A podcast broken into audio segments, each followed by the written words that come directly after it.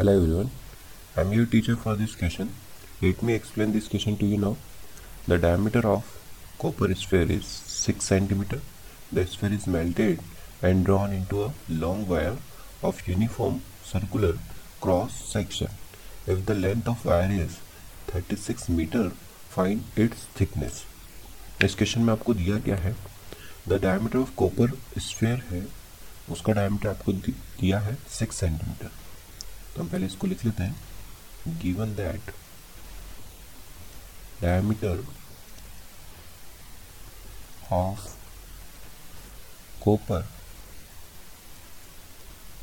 sphere d equal to कितना दिया आपको? सिक्स सेंटीमीटर इसका डायमीटर सिक्स सेंटीमीटर तो इसकी रेडियस कितनी हो जाएगी? Three centimetre the sphere is melted and drawn into a long wire इस स्फेयर को मेल्ट करके हमने क्या किया? एक लॉन्ग वायर बनाया, जिसकी लेंथ कितनी है? थर्टी सिक्स मीटर है यहाँ पे लिख लेते हैं। Length of wire equal to thirty six metre इस मीटर को हमें सेंटीमीटर में चेंज करना है। तो हमने इसको क्या किया? हंड्रेड से मल्टीप्लाई कर दिया। तो कितना हो गया? Thirty six hundred centimetre. ये इस वायर की लेंथ है। अब हमें पता है कि हमने इस स्फेयर को मेल्ट करके वायर बनाया है। दैट मीन्स दोनों का वॉल्यूम क्या होगा? इक्वल होगा। तो यहाँ पे हम वॉल्यूम मेंशन कर देते हैं। Volume of sphere equal to four by three pi r cube हमें क्या करना है, इसकी थिकनेस निकालनी है किसकी? वायर की। वायर की थिकनेस का मतलब क्या हुआ? इसका डायमीटर और जो वायर की शेप होगी, वो क्या होगी? एक सिलेंड्रिकल शेप होगी। दोनों का वॉल्यूम बराबर है। तो यहाँ पे वॉल्यूम ऑफ़ स्फेयर जो है, कितना आएगा?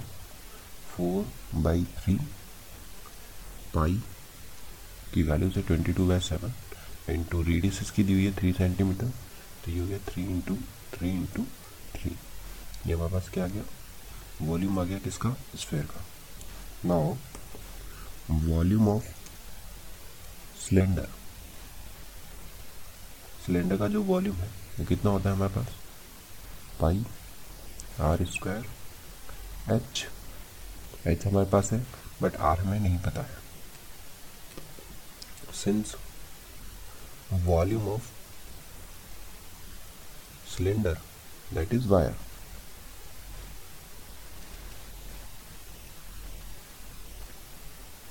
यहाँ पे हम ब्रैकेट में लिख देते हैं। वायर की हम बात करें। Volume of cylinder equal to volume of sphere तो सिलेंडर का वॉल्यूम है हमारे पास four pi r square h और एच हमें दिया है कितना? इसकी लेंथ है thirty six hundred equal to volume of sphere sphere का वॉल्यूम है हमारे पास four by three into twenty two by seven into three into three into three pies है ये पाई कैंसिल इसको शिफ्ट करते हैं तो आर स्क्वायर इक्वल क्या आ जाएगा? Four by three into three into three into three और ये थर्टी सिक्स हंड्रेड का अगर हम राइट हैंड साइड पे शिफ्ट करते हैं तो कितना आ जाएगा। थर्टी सिक्स हंड्रेड इधर डिवाइड में आ जाएगा। इस थ्री से इस थ्री को कैंसिल कर दिया फोर से थर्टी सिक्स को कैंसिल करेंगे। तो कितना हो जाएगा? नाइन हंड्रेड इस थ्री से इसको कैंसिल किया। तो कितना आ गया हमारे पास? वन बाय हंड्रेड तो आर स्क्वायर की वैल्यू यहाँ पे हमारे पास वन बाय हंड्रेड है। तो आर इक्वल टू कितना आ जाएगा?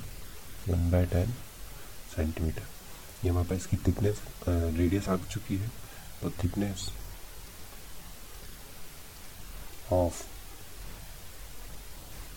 wire equal to क्या होगा? डायमीटर जब इसकी रेडियस हमारे पास वन बाय टेन है तो इसका डायमीटर जो क्या हो जाएगा?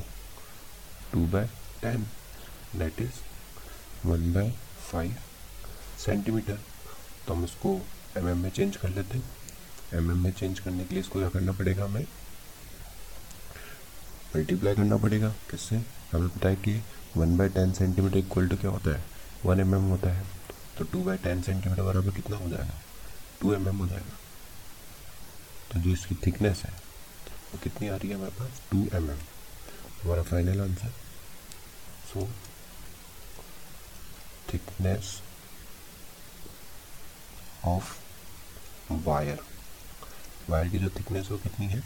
Two m m I hope you understood this explanation thank you